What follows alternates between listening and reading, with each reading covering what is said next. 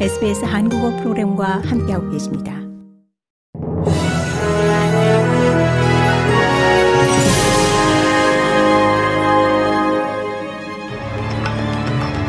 (2023년 11월 23일) 목요일 오전에 SBS 한국어 간추린 주요 뉴스입니다.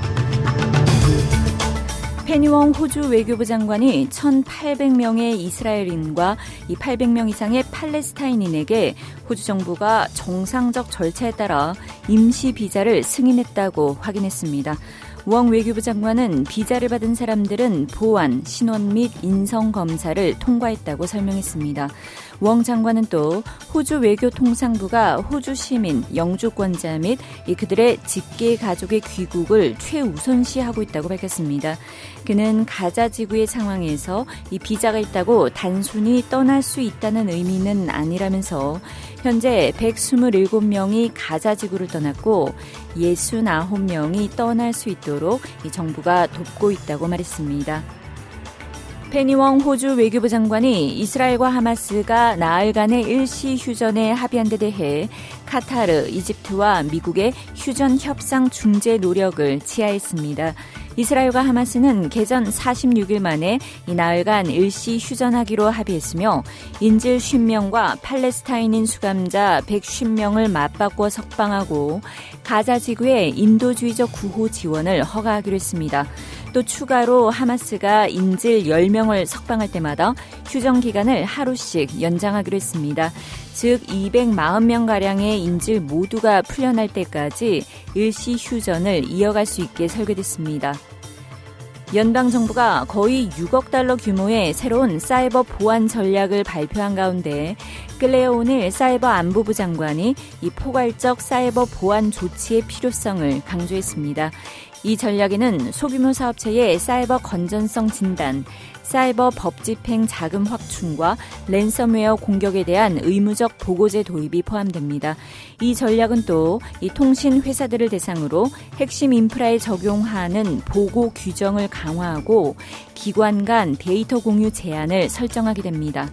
이는 지난해 발생한 메디뱅크와 옵터스에 대한 사이버 공격에 따른 대응으로 당시 수백만 호주인의 개인정보가 유출되고 온라인에 공유된 바 있습니다. 퍼스 북부 외곽 지역에서 통제를 벗어난 산불이 빠르게 번지면서 지역 주민들에게 대피하기에는 너무 늦었다는 경고가 내려졌습니다.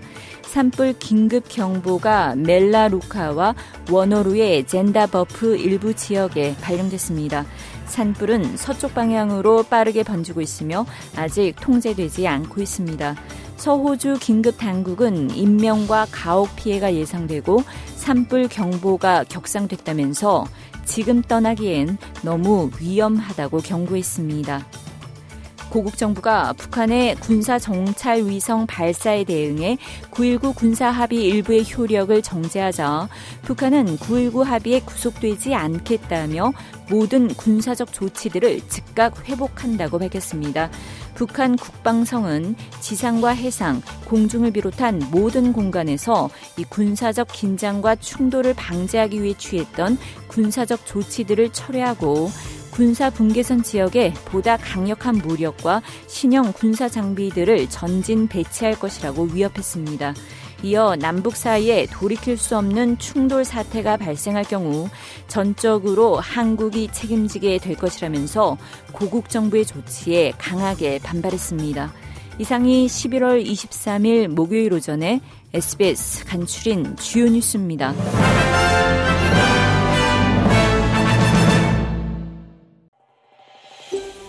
더 많은 이야기가 궁금하신가요?